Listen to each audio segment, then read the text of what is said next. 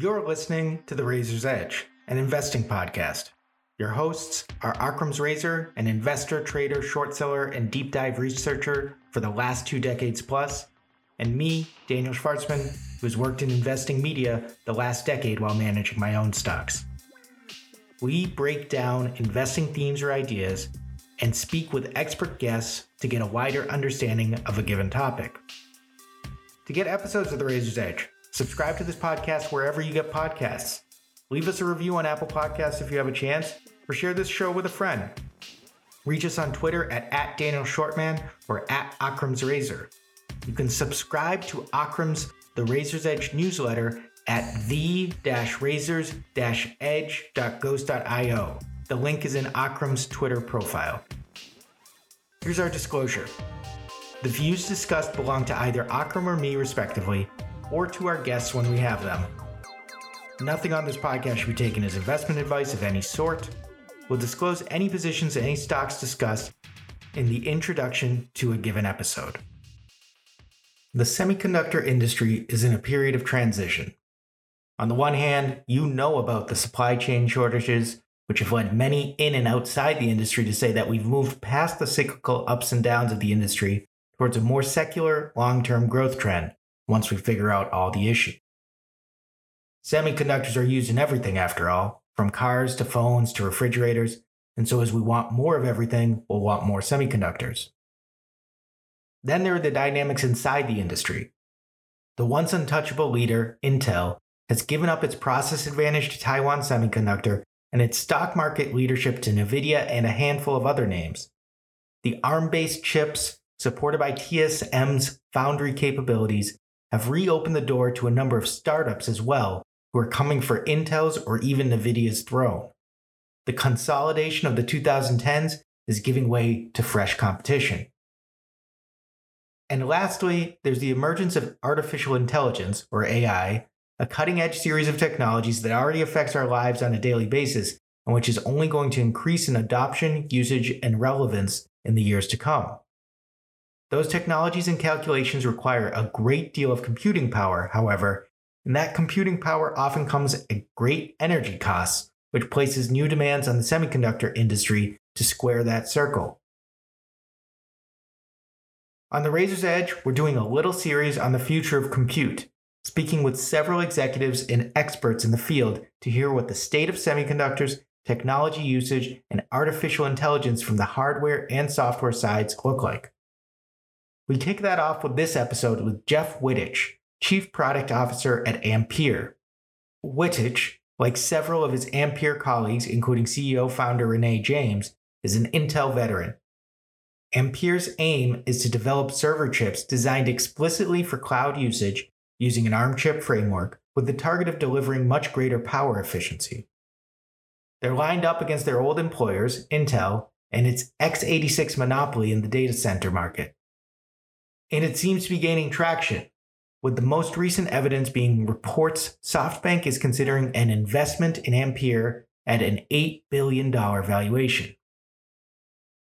We speak with Jeff about Ampere's journey, about why now is the time for ARM based chips and servers, about how hyperscalers shape the industry's demands, the state of semiconductors, and of course, a bit on Intel and its challenges. For disclosures, I'm long Taiwan Semiconductor and Apple, and Akram has no positions in these stocks. Jeff, welcome on to the Razor's Edge. It's good to have you on. Thanks. Great to be here. So let's just start right with the basics. What's the story with Ampere? What's your back like what's the origin story and just what what is the company's mission and aim and position right now? Sure. So Ampere is uh, about a four-year-old company. Uh, we were founded in 2017, founded by Renee James. Uh, Renee James was previously president of Intel.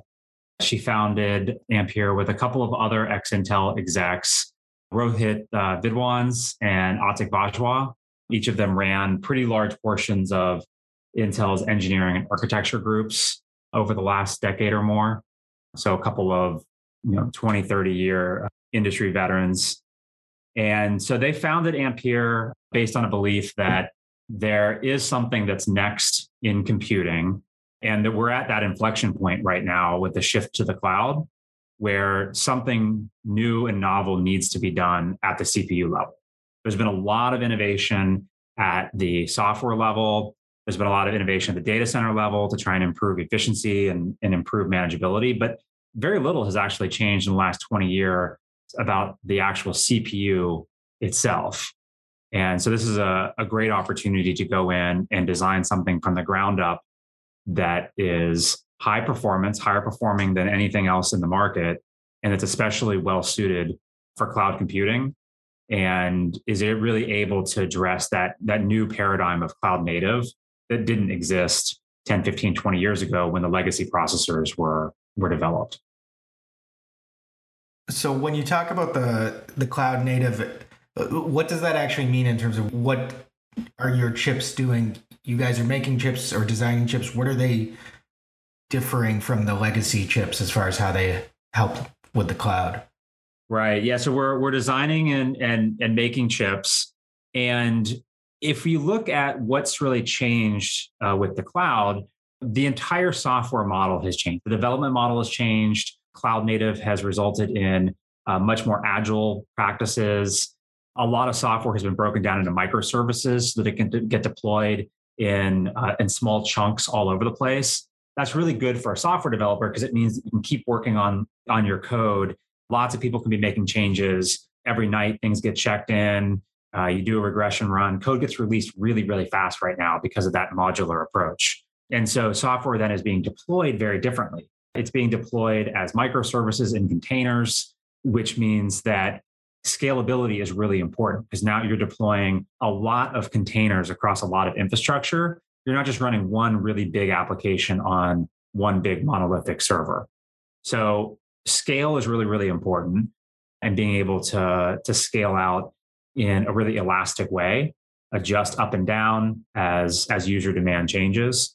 And then also predictability is really important because you're going to have continually changing user demand. You're going to have continually changing workload profiles. The types of things people are running isn't the same from minute to minute. And as a cloud service provider, like a Oracle Cloud or a Microsoft Azure, you want to be able to deliver really, really consistent performance to your customers, not have them have to worry about what's what's my neighbor on the same server running, or am I going to end up having my performance throttled when suddenly some big demand comes in you know in a certain part of the day? So that's what we really we really focused on delivering a processor that was highest performance that delivered that performance in a way that matches the way that cloud compute is actually deployed and and can scale out the way that the cloud needs to scale. And lastly all of that has to be done in a really power efficient manner you know as an example here of uh, of how things that we're doing differs from from the legacy approach if you look at the growth in compute demand over the next five years in the cloud. It's going to be about 2x growth from now to 2025, you know, total amount of compute that's needed in, in the cloud. If you took the legacy approach using x86, that would mean that you would need to increase the number of servers you deployed by about 2.3x. The amount of power you consumed is uh, about 2.9x. So huge, huge growth, even outpacing the real demands on, on the cloud. If you take the approach that we have, which is a higher performance processor that's very, very power efficient, you could actually meet that demand while reducing your overall server count by about 20% and reducing power by 10%. And so this is a, I think, a, a real game changer because we can't afford to see you know, total data center power consumption go up by almost 3x. It's, it's already roughly 2% of the world's power consumption. We need to ensure that that actually improves over, over time. So the power piece, the sustainability piece is kind of non-negotiable. We need to go and take a new approach to being power efficient with uh, and still meet compute needs. And then not having to increase your server count by, by over 2x. You know, that's really important too. Building a new data center is expensive. It takes time. There's a limited number of places where you can put new data centers and it's just not it's just not sustainable either to just keep building more and more servers. We need to build denser servers that can perform more uh, you know more compute versus building more and more servers over time. So that's been our goal. Like that's that's sort of the problem statement that we're approaching is how do we how do we go and address that massive demand in compute in a way that developers will love, in a way that providers will love to, to manage and deploy, and that solves those key problems around data center footprint expansion and increasing power demand for, for data centers. And so what we've done to actually make that happen, we've designed a, a CPU from the ground up. Our processors are they're ARM based. So they use the ARM ISA as opposed to the x86 ISA. And that gives us a lot of flexibility to go and design what we what we want. For instance, our next generation processor that'll come out next year, uh, this is one that we actually totally from the ground up we designed the core. The core is sort of the brains of the of the CPU. So at Ampere, we designed the entire thing, the entire microarchitecture, and we were able to do so using some very new design approaches, some new approaches from an architectural perspective that would allow us to be higher performing, higher core count, which is really how the cloud deploys compute is in, in cores as that next unit of compute. And it's extraordinarily power efficient in ways that you just can't do today with, uh, with an x86 processor. Yeah, I was going to ask you to, you know, for the investor layman to try to articulate ARM's DNA essentially coming from a mobile background and more synonymous with uh, you know low power phones uh, lightweight notebooks form factors the edge and then thinking about the data center which mm-hmm. i mean has been almost exclusively dominated by x86 and in that sense intel yep. for the better part of uh, you know the last 20 years yep no absolutely so yeah you're right when you look back at what arm processors are really known for. It really is the mobile space. There's been something like hundreds of billions of ARM devices have been deployed since the emergence of, of ARM. So there's actually more ARM devices out there than than any other ISA. But you're right; it's been it's been typically in the mobile space. It's edge devices, things that need to be very very uh, power efficient. Now, in the data center space, power efficiency is is needed, but the performance profile is totally different And taking a chip that works well on a mobile device and throwing it in a server, know, that's a non-starter. And also the scalability is different. In a mobile phone, you might want two cores, four cores. Maybe in a laptop, you want eight cores because you've got a single user. Applications aren't written to be able to run across 100 cores. But in the data center, you want hundreds of cores because it's not about one application running across hundreds of cores. It's about many, many applications running across that server and maybe an application that's already been broken down into you know into microservices or, or smaller applications so the arm isa provides a really nice base because it's really it's a, it's power efficient. It doesn't have a lot of unnecessary instructions other features built in. And so it's a nice simple starting point that creates kind of that foundation for building anything you want on top of it. Because one of the other things that x86 suffers from, in addition to not being as power efficient, there's a lot of legacy there. There's a lot of stuff that that matters if you're trying to support every form of compute that's existed for the last 50 years. If instead you're trying to support things that matter in cloud computing and things that people have been using for the last 10 or so years, you can really strip out a lot of things that provide no value. Uh, and in fact, really just you know consume area, power, they create risk. It's more stuff to worry about that could break or present a security vulnerability. So the, the ARM ISA is a great base. And that's why you've seen so much traction there in the last couple of years. It's licensable. So you can license the architecture. You can go and build whatever you want on it. That's not possible with x86.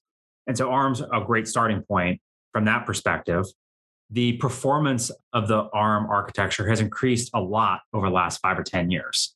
There's been uh, new instructions added, a lot of capabilities added. What you can build with the ARM ISA is dramatically different than five or 10 years ago. So, five or 10 years ago, people were going and building what I'd call you know, wimpy, wimpy core processors based on ARM that were really power efficient.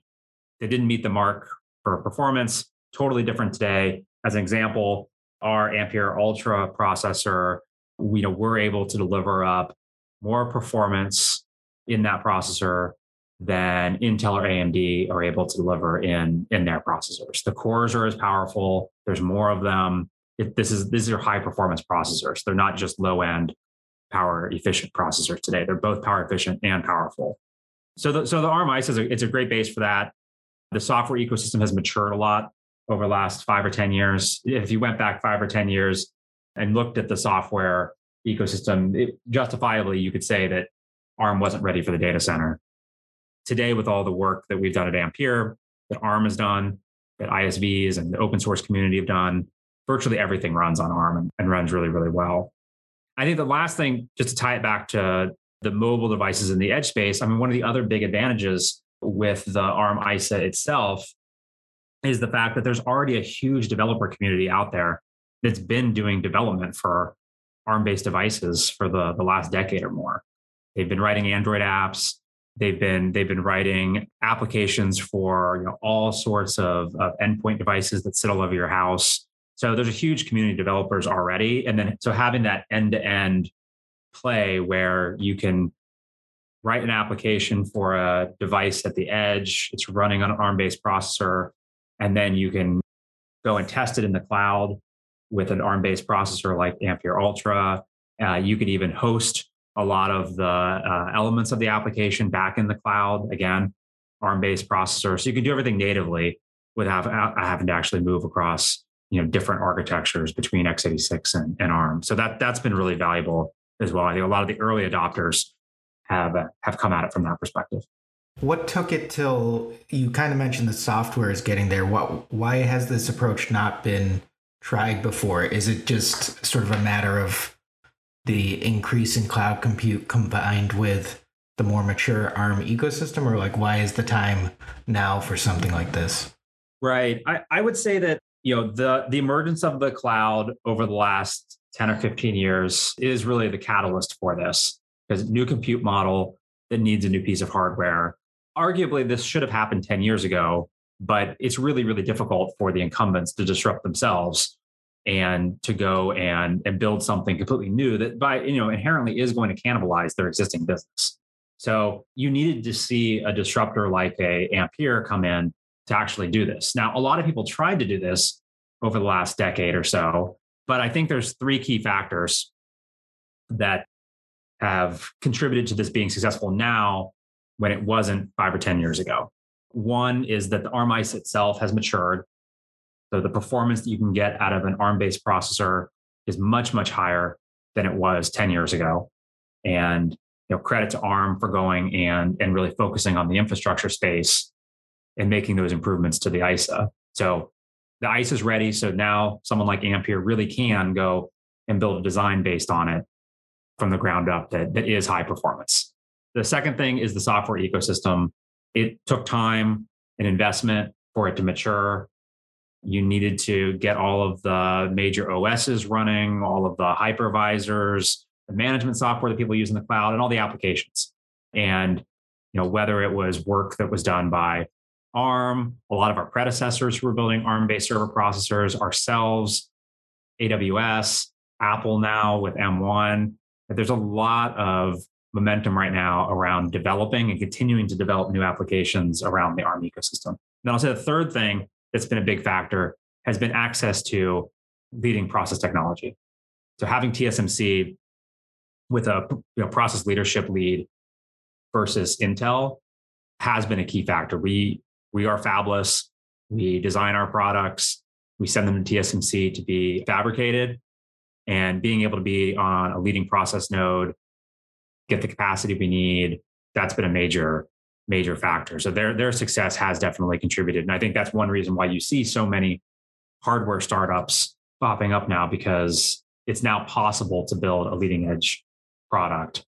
Whereas, you know, years ago, you would have had limited options and, and you would have had an inherent disadvantage relative to Intel from the start. That's an interesting point, right? I don't, I don't think people think about that. So when you think about Intel in the data center, and essentially a monopolistic position for the last decade.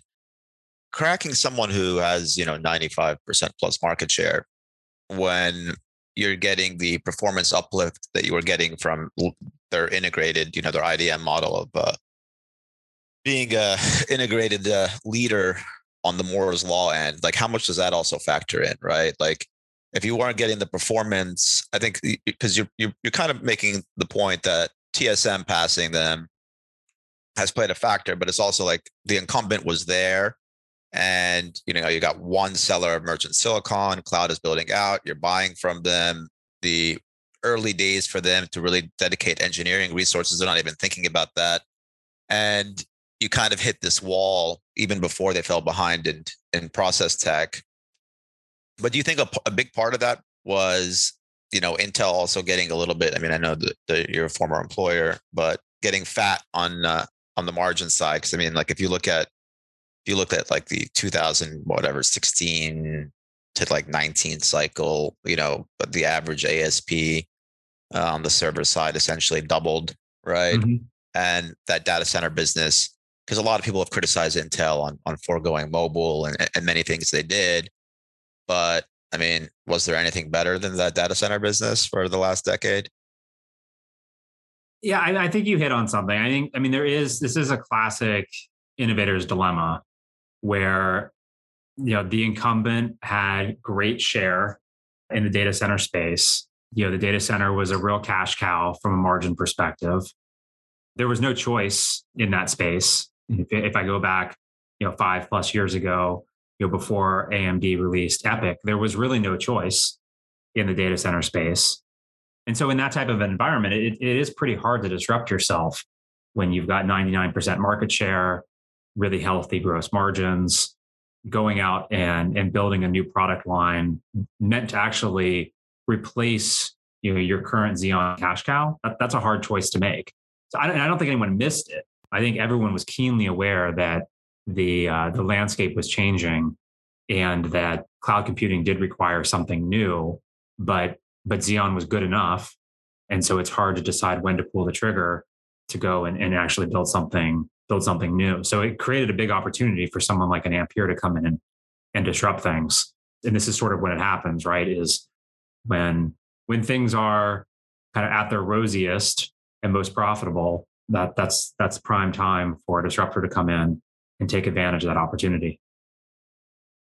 Is there anything you think that I mean, I've been looking at the data, and I mean, I, don't know if the audience is, is is aware, but just to throw out some of the numbers, so if you look at the data center market pre-COVID, right? I mean, and you tell me if I'm I'm in the in the right ballpark, but I had I had essentially Intel x86 at at like let's call it 92 93% share and Intel's share in x86, you know, north of 95%. And that was, let's call it, I don't know what, two and a half years ago now I'm looking at some data on AWS Graviton, right, in EC2. And they're saying that, you know, in the last year, half of their new instances are Graviton powered. Something like I think 50%. Yeah, yeah I think that right? is that the that's the data from Liftr. Yep. Yep. Yep. Yep. That matches what I've seen as well.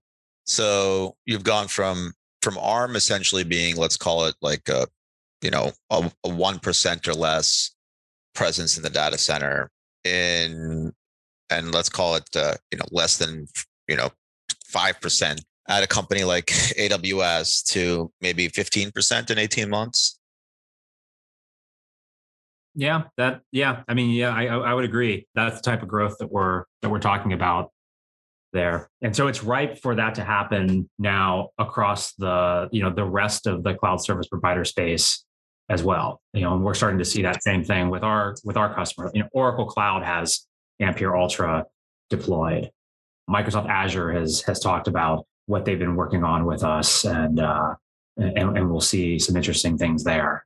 You know, so we're going to keep seeing that spread across the the cloud service provider space. So you think that's how it plays out, right? The Super mm-hmm. Eight essentially are the the quickest adopters. By the way, I mean since since you have the background, I mean for for for the listeners, can you talk to like what like these top eight cloud firms like what percentage of servers are they buying roughly speaking yeah. in a given year right yeah they're buying roughly 60% of the servers in the cloud in any given year and so if you looked at the overall data center market that means that something like roughly 35% of all servers anywhere for any application, high performance computing, enterprise, cloud, networking applications are actually going to you know, one of those eight cloud service providers. So you're talking, these are million plus CPUs per year, and in many cases, million plus servers a year for uh, for each of those players. are very, very big players in the market. So they're in a very clear position to drive the roadmap in this direction. Yeah. I mean, there's really, I mean, if you're on the x86 end, there, I mean, there's not much you can do if they're making these decisions. Yeah, they're they're incredibly influential in this market. They they do drive the ecosystem. They have a lot of control over every single part of their environment. Like everything from the, you know, they build their own data centers, they operate their own data centers, they build their own racks of servers in specific ways that are suited for them, the way they cool them, the way that they deploy them. They're, they build their own servers, so they design their own boards that again are well suited for the way they want to manage them. They own a lot of times a big portion of the software stack. So yeah, they have a lot of influence in being able to drive the market where they want, whether it's on the hardware side, the software side. And so yeah, where they move, the market likely is uh, is going to follow. And do you think that this is something that I mean, if like you're thinking, you know, over the next five years, like what what what type of share do you think uh, ARM can get in the data center? I I think in the next five years, I think that I, I think that the sky's the limit. To be honest, you know, if you look back, let's say 20, 25 years ago, so what like mid to late 90s, the data center space was dominated by uh, a bunch of the old uh, old RISC processors. So MIPS and DEC and, and SPARC, they controlled the data center. And, and x86 was was nowhere to be seen. Right? x86 was viewed as a as a toy. Right? It was SPARC that did the uh, the ad where they it was a picture of uh, a cereal box and and x86 processors with the were the toy in the cereal box. So that x86 was sort of a joke in the data center space back then, but over the course of, of five years with the rise of uh, open source operating systems like Linux and uh, sort of the disaggregation of the of the industry, you quickly saw a complete shift over to x86 until by the time you got into the you know mid 2000s virtually every server in the data center outside of a few legacy mainframes was was x86 and those types of transitions do happen you know every 20 25 years in this space. We went from mainframes to pcs mini computers a client server model. Now we're into a new cloud model. And and so i think that you know that type of of shift is very much possible to see. If it's not a complete shift at least it's going to be a very very significant shift over to arm based server processors just because it's the only way you're going to get to the type of performance scalability power efficiency that's needed in uh, in the cloud, and the growth in the cloud is not slowing down. So x86 is essentially a shrinking TAM narrative going forward. I I would say yes. I would say it is a it is a shrinking TAM narrative as we go forward. And with and, and with now for I mean for I mean, we, do, we we get occasional questions about you know Intel stock looking very cheap. No real opinion either way. It definitely does look cheap uh, compared to peers, but you have a shrinking TAM narrative, and then you've got two companies kind of one that's become suddenly more competitive, has a performance advantage right now, competing against them. So, mm-hmm. do you think that as that market gets more competitive, like the value proposition can can improve somewhat for for cloud to you know to slow the transition? Uh, in terms of can the value prop for for Intel processors? Yeah, I mean, let's say Intel launches, you know, a more aggressive price war, yeah, against AMD. Yeah, I mean, I think that um, I'm not sure it's about price at this point. I mean, price always matters, but when we're talking about the the types of performance deficits that Intel has today, I'm not sure price makes up for it. It's a it's a tool. Certainly, they're using it, but I think inherently, what will need to happen is a new breed of much more competitive processors that, that is well suited for this space will need to, to emerge. And I mean, don't count Intel out. I mean, it, it, there's a lot of smart people there. They're the people that built the processors that are running the cloud today. Uh, a lot of us, the leadership team at Ampere, are from there, and so you know I, we're certainly vigilant. I, I, wouldn't count them out by by any means, but I but I think that what we're doing at, at Ampere is is exceptionally differentiated, and I like where we're headed.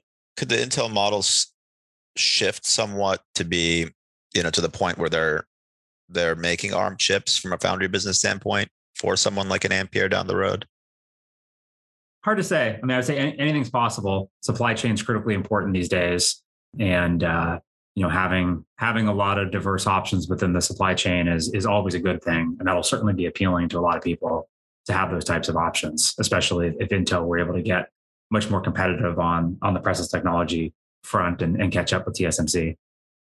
So, from an investor standpoint, I think the challenge, and I think, I mean, you guys are still a private company. When they look at the space, and they want to play this, you know, this theme in computing and uh, the growth of cloud and so on and so forth, the, their choices really have been limited, right? And from an ARM standpoint, there really isn't a direct way to play it, right? I mean, ARM's private, and you know, even there, probably not the most efficient way to play it. Whether or not NVIDIA acquires it, you've got this kind of, you know, back and forth between Intel and AMD, but here we are talking about a potentially shrinking TAM do you see this market proliferating with I mean, like I mean, I'm looking at recently. I mean, I think Mar- Marvell was was a competitor here with Thunderbolt, and and they seem to have shut that down or or exited. Mm-hmm. And I know Qualcomm acquired what's their name, Nuvia. Yep. But they don't seem to be doing much there. So you guys seem to be. I mean, as far as from my research, the only player who's developed, uh, you know, traction in this space in the in the data center as an independent merchant silicon company. Yeah, right? like everything else you can correct. really look yeah. at is what's going on, like I- internal design teams, mm-hmm. and AWS is is I guess the furthest along there without question. And then it just becomes like you know what's like uh, if you know when a cloud provider, I mean you know not to talk specific customers approaches you and what their thinking is I mean, are they buying into a commitment of a roadmap of of stuff like you know for the next five years? Right. They are. They are. Because yeah, this, this to not do be, this themselves. Yeah, I mean, this this is it's always a long term conversation. You know, we start with the current product, and certainly the current product has to be leadership, but it always is about the the three to five year roadmap. Because you're right, if, if they're buying into a new approach, that's not a that's not a short term you know one generation decision. They they're buying into a new approach that is you know going to carry them forward for 5 10 you know 15 20 years. So big decision but then when you know when the shift starts to happen it, it starts to really pick up steam. And i think that's that's one key thing right is we're at really that inflection point where things are starting to pick up i mean we've had hype about this for 10 years and and there was never critical mass the ecosystem never really got big enough. You never had big market makers actually go and being serious about this. And, and you do, you do now. Again, whether it's AWS, whether it's Oracle, whether it's some of the other ones you're going to hear about, whether it's Apple with the M1, and there's ARM based processors everywhere now. And I think, you know, now we're at that tipping point where it's it's starting to become it's starting to become mainstream.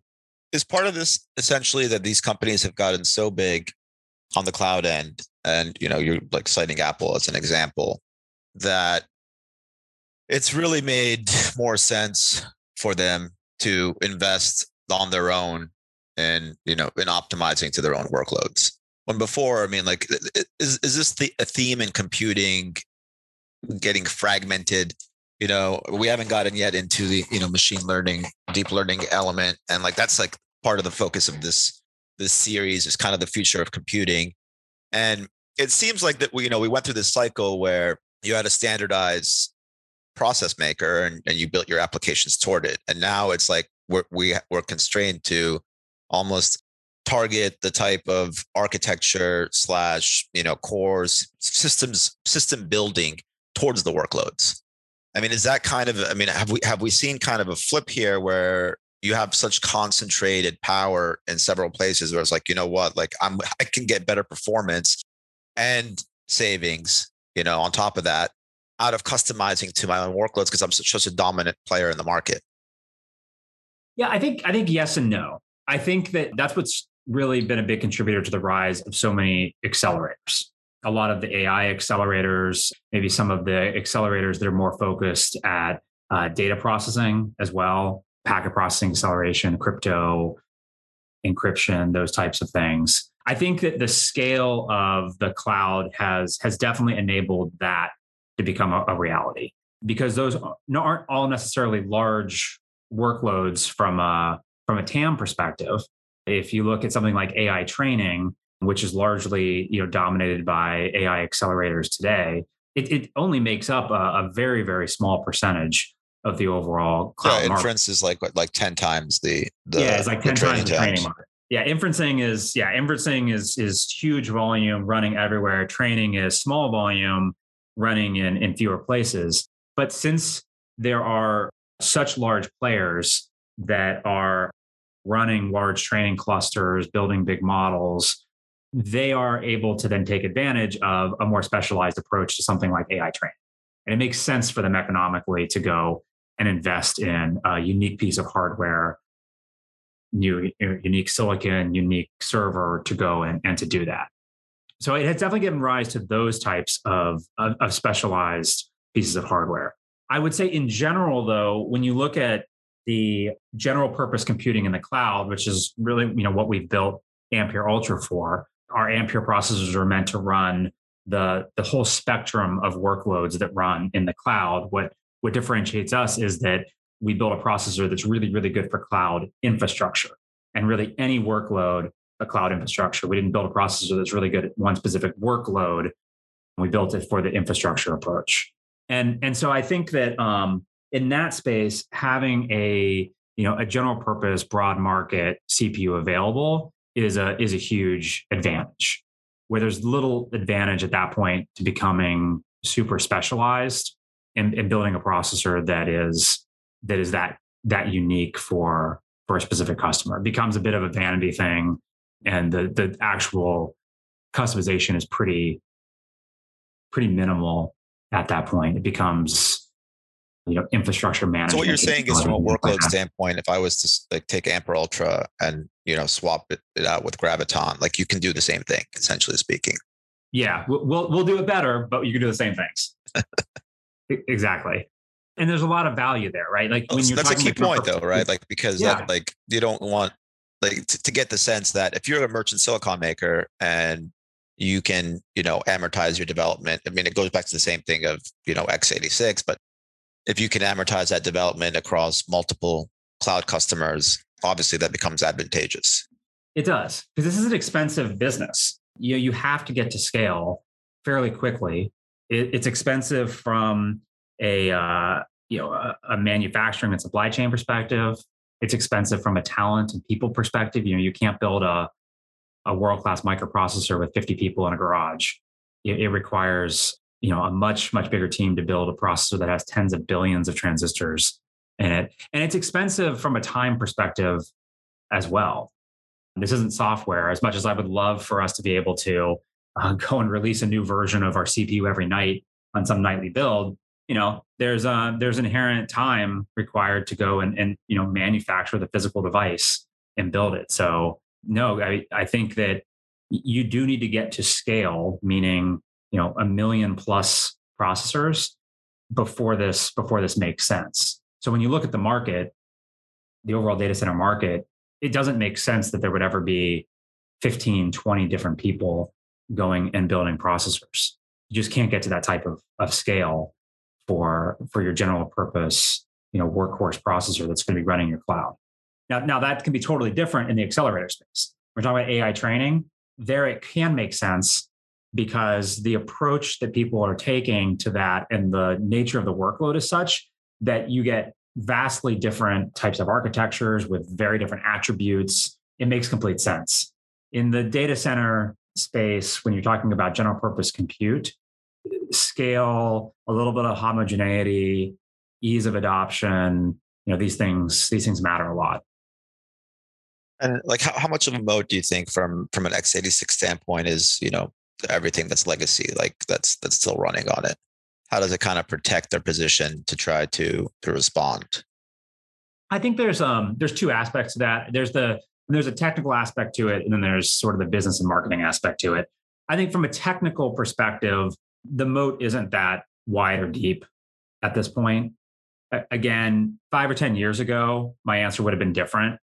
There was a lot of um, work that was needed for people to go and port over to, to ARM based processors, but much less so now, both because workloads and applications have become so abstracted from the hardware.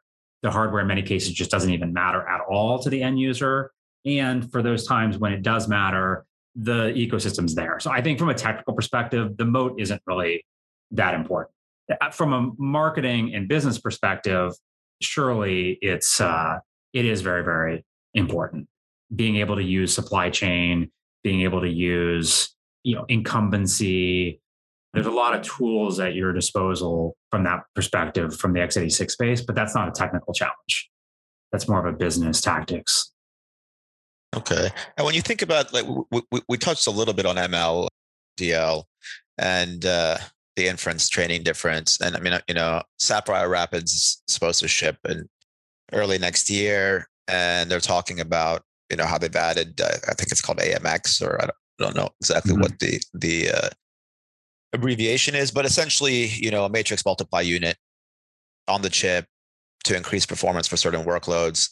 Qualm, uh, Qualcomm has uh, you know an inference accelerator coming out. There's this kind of focus here where and NVIDIA, NVIDIA has aspirations with you know their CPU and and and marrying it to uh, their accelerators, their ARM CPU that's supposed to be out in 2023 or 2024. Like, do these still have to merge from a general purpose processing sense in the cloud? Like when when Amazon, I mean, I don't understand the, the technicalities of this as well as someone who's uh, focused on uh, on the back end. But when Amazon talks about moving, like let's say uh, Alexa, right, off of mm-hmm. uh, off of GPUs to Inferentia, what's the CPU's role in that process?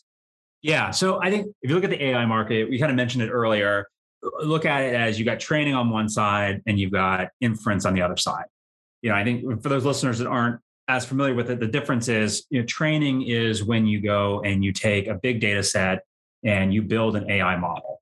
And, and sometimes that happens just one time. You might rebuild it, re-optimize it every once in a while based on new data. Um, but that's one really big task that occurs maybe just one time. And you might be building lots and lots of models. So it's a lot of aggregate work, but it's not a real-time task. And training, like we mentioned earlier, it's sort of the sexy piece of AI. Everyone talks a lot about it, about the performance of it, but it's a relatively low percentage of the overall market. But people get excited about it because it was the big bottleneck for years in, in AI really taking off. So having enough compute to build models in a reasonable amount of time was really, really important. And then on the other side, you have inference, and inference is actually running the models and producing results. So this is then, you know, a traffic camera going and, and actually reading a license plate or identifying a cat from a dog with image classification or translating a phrase. That's inferencing. So that's running the model and getting real results. And that's uh, a much larger volume because, you know, train a model once, run it millions or billions of times, it's a smaller, shorter task. And it's also one that is very pervasive and mixed in with a lot of other workloads. So while training might happen in a specific cluster where all you're doing is AI training, inference is going to happen. It's going to be sitting right next to your database, right next to your you know, web front end. You're just it's just one of the things that you do as, as part of an overall service like an Alexa is is run inferencing. And so as such, there's very different approaches to training versus inferencing. And so again, training kind of lends itself to build a big specialized cluster so that you could push through model building as fast as possible. And you, are not really running much else in it because it's not really a real time workload. Inferencing, though, is a real time workload. And what matters there, uh, first and foremost, is latency first. You want to get results really, really fast. And then you want to produce as many results as possible once you hit the latency that you, you desire. And so, as such, it requires a different approach because it's much more distributed. You might want to run inferencing closer to where the user is to remove latency. You're probably running five or six different workloads, if not many, many more on the same machine. So it's not going to be as specialized.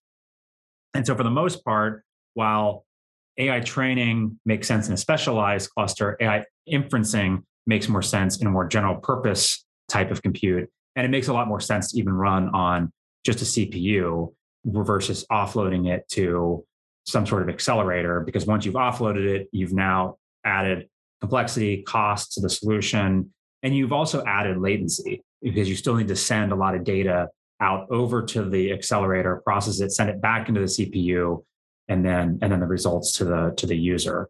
And so while you'll see people going and developing novel types of inference accelerators and, and trying to come up with new approaches, I see that as sort of niche for the inferencing space. If you were doing kind of offload, offline batch processing of, of inferencing, so going and maybe doing a bunch of image classification where it didn't really matter if the results were ready in an hour or two days, the accelerator approach can make can make sense if you have enough scale and that job's big enough.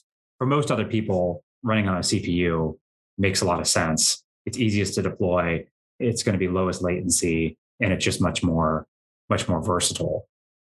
So when you think of like when Google gives you their TPU story of you know mm-hmm. we did the math and if you you know we're talking to Google Voice and making these requests you know for this natural language translation algorithm or whatever our server costs were going to go up this much right we would have to build out this much right. capacity so we we develop this you know matrix multiply unit and it sticks in nicely you know right next to the CPU in our servers and then when yeah. Alexa is talking about this uh, when Amazon's talking about this with Inferentia and I mean, Alexa's not everything is happening. Alexa is happening in the is in the data center, right? Like it's not on yeah. the device, so it's yeah. not at the edge. So when you think about those, the, like, and, and and they talk about, I mean, these are obviously huge, massive products with, you know, billions of end users essentially. Is that something that is a direction that, like, you know, for example, for you guys, uh, from a from a general processing standpoint in the cloud, like is is the inferencing optimization that is going on in the like when I when I, when Intel talks about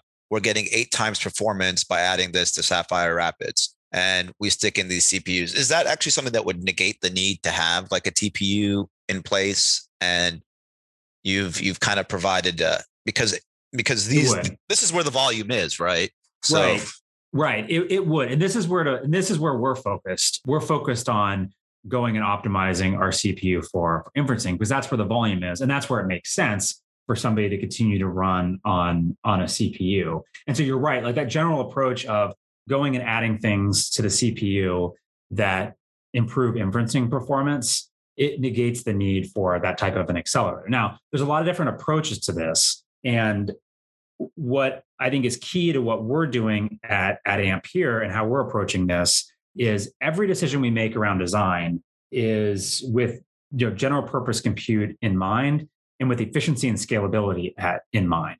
So we're not going to go and add really, really complex accelerators into our processor that are only used a small percentage of the time that are going to actually slow down the performance of all other tasks on the processor.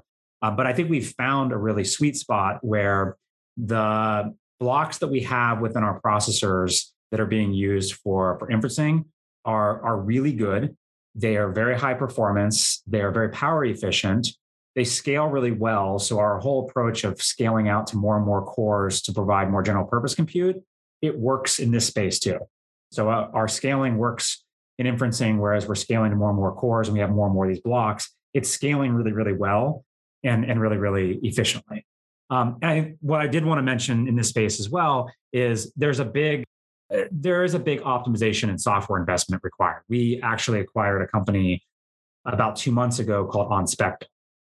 OnSpecta has a piece of software that's basically a library that enhances the underlying hardware performance based on being able to optimize for different types of data, um, different types of mo- AI models that are running, different types of frameworks.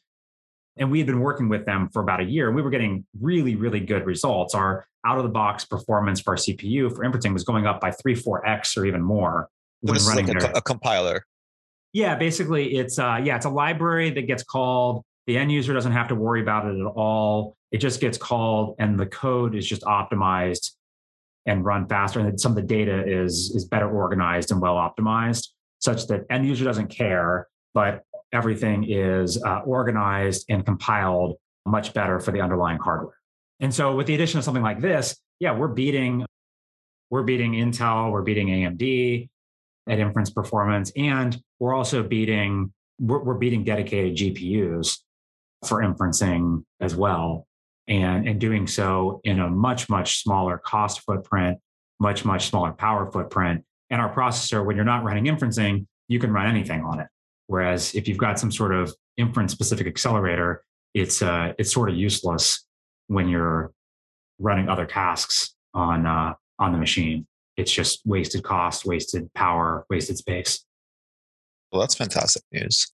All right, so I guess the next question here to take this more in the direction of, of Ampere is like, what, like, what, what's the secret sauce here, and why, you know, why did Marvell from like a competitive landscape right now, for most people looking at this space, I mean, one day, hopefully, you guys will be a public company that the listeners can invest in, and when you're thinking about the, you know, these narratives, if this is where things are heading, and like the timing is is just right, why have others thrown in the towel?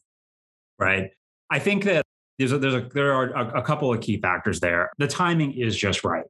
I, I mentioned earlier kind of those three factors the underlying architecture performance, the ecosystem, the, the manufacturing process. You know, we are right now at a place where they have finally all converged and you can get leadership in all of those. So timing's important.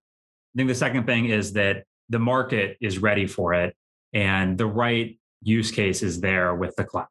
So the cloud actually has this demand for scalability and, and power efficiency. And it's become increasingly clear that the legacy approach is not providing the gains that are needed. So then people are running into the, the scaling problem. So kind of it's the right market opportunity because it's very clear what the problem statement is and, and how it needs to get addressed. In terms of Ampere specifically, then, so I think it's you know it's the right time, it's the right market, customers want it. In terms of what we're doing that that makes us different and uh, better able to succeed, you know, I think that having a leadership team that did this at Intel for many decades is important. This is a complex market.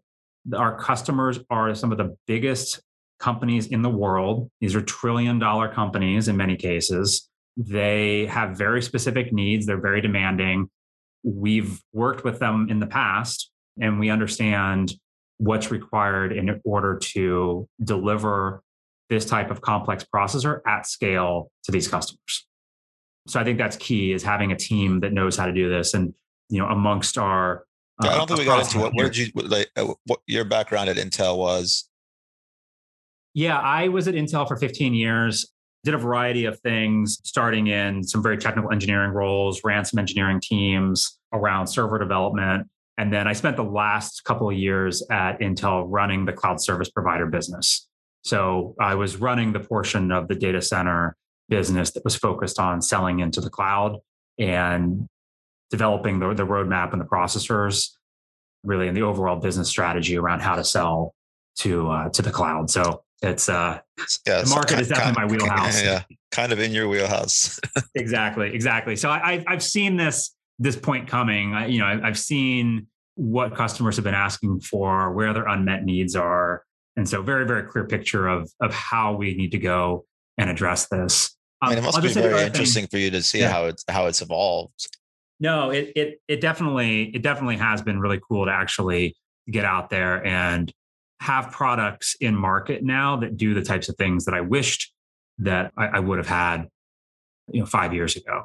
The other thing I just want to say though, is from an Ampere perspective, so it's you know knowing how to scale. Uh, it's also we were able to come in and really re-architect the way that we design.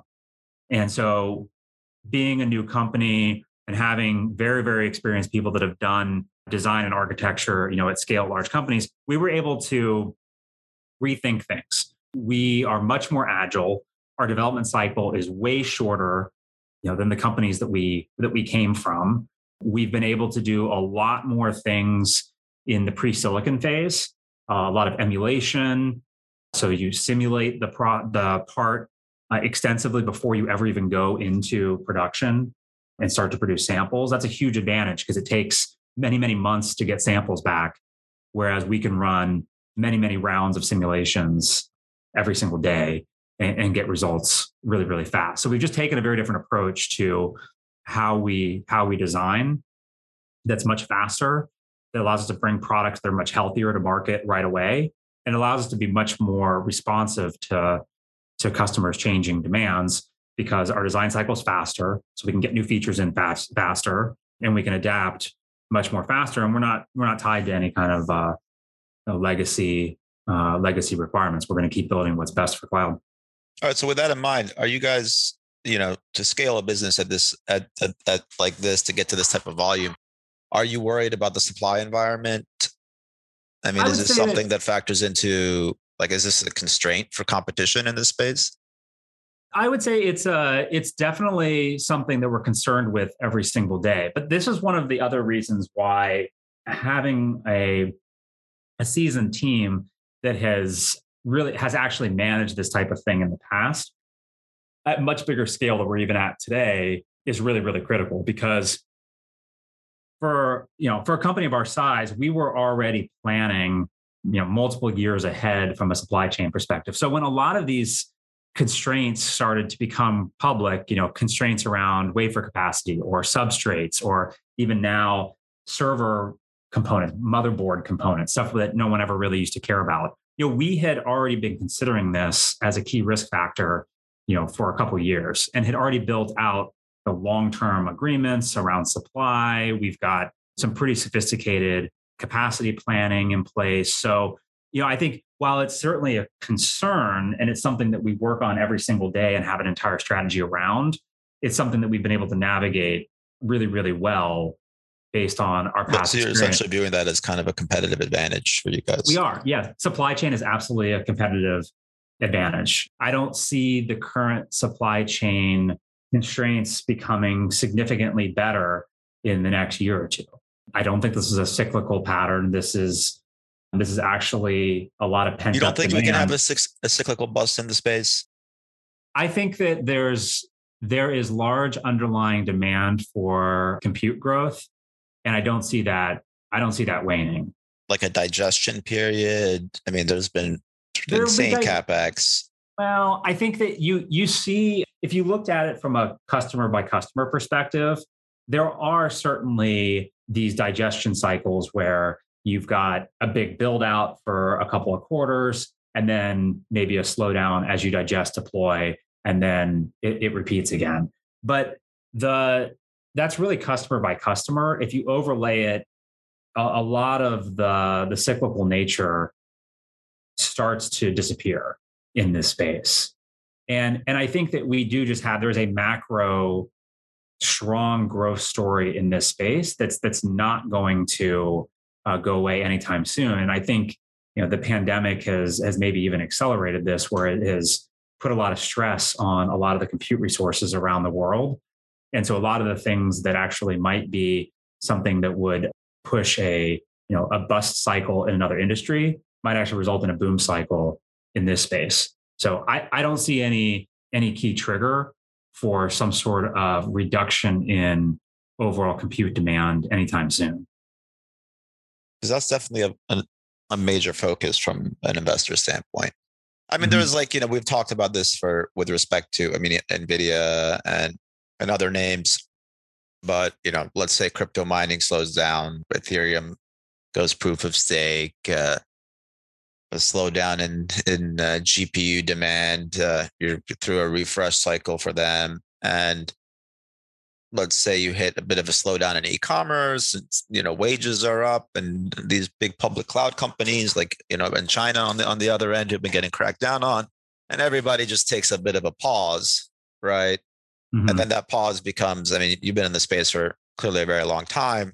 You fast forward a year later, you're like, yeah, I mean, COVID did pull a lot forward, and uh, uh, yeah, this feels like a bust, but you know, it's like a six month readjustment. Because I mean, Gavin Baker from Atreides Management had a, had a good interview recently where he got into uh, the difference between an inventory cycle and a capacity cycle, mm-hmm. and that we're kind of that like we're we're in this inventory cycle right now that kind of clouds the path to you know the broader theme, which is the capacity cycle we've been kind of we've been focusing on in this in this conversation. Mm-hmm. So it's interesting to take like so you don't really see something in you know on the immediate horizon that could cause kind of a surprise over overhang.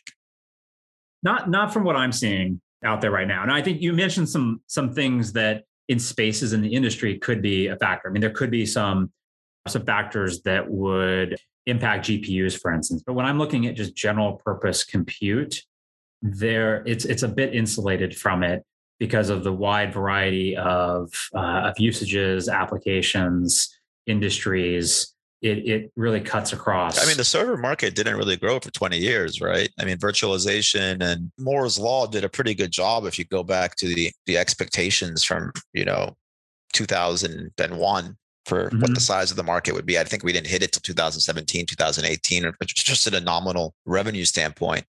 So there was a lot that kept a lid on it that kind of, you know, is no longer there. Yeah, I think when I think especially like uh, my lens is mostly through the uh, through the cloud and edge computing lens, and so I think when I look at that space, I see continued strong growth for a while without a lot of factors that are going to have would uh, would prevent some sort of actual shrinkage there. Certainly, you'll see shifts in other parts of the market as people migrate more to the cloud. But but I think you know overall, depending on who you talk to, you know there's something like two x growth over the next five years in this space, and then there's a lot of key you know fundamental factors that that are underlying that. All right, well that's good. I'm sure that'll make a lot of people happy. I guess uh, Daniel, any other questions? Maybe if I put you on the spot on a couple investor based questions, since nobody can really buy a pure play company like Ampere yet. I mean, do you guys care? Like, do you have plans to IPO? Is that an, is that a roadmap? Uh, nothing I can talk about. Okay. Uh, no, nothing I can talk about right now. All right. So uh, next question then, with that in mind, uh, if you were to put your, you know, if you were to step outside of uh, your role and put your public market investor hat on, and you had to invest in the chip space, I mean, what like would you be looking at? Like foundry makers, EDA design tools. If everybody's designing new chips, uh, like what's like what do you think secular theme right now? If I can't go out and and buy an Ampere, but yeah. I want to I want to play that that thinking. Yeah. Well, I think you know I'll leave the the stock picking to to you guys. I think that's your uh, you know, that that's your space of expertise. But I think that, um, like I said, I think that the overall demand in a lot of general purpose forms of compute, and then the supply chain that's required to to back that. You know, I I see from my point in the market, I, I see that being very very strong here for the foreseeable future. Okay, good answer. Diplomatic. Uh, what about one more if we get you? Intel, NVIDIA data center. Will we see NVIDIA's data center? Will there be another data center business that looks like the Intel data center business of the last five years? Your guess is as good as mine on uh, on that one. I, I think surely there's a lot of uh, a lot of ambition to do that type of thing, but uh, I think that let's see how it all plays out. There's a lot of there's a lot of complex uh, technology themes here that need to play out I think in this in this space, I think to better understand what the future looks like from a from a landscape perspective, to see whether we really would ever see another player like a you know a pervasive Intel data center play. So let's let's stay tuned on that right. on that. Sounds good. All right, if that's it, Daniel, do you have anything else?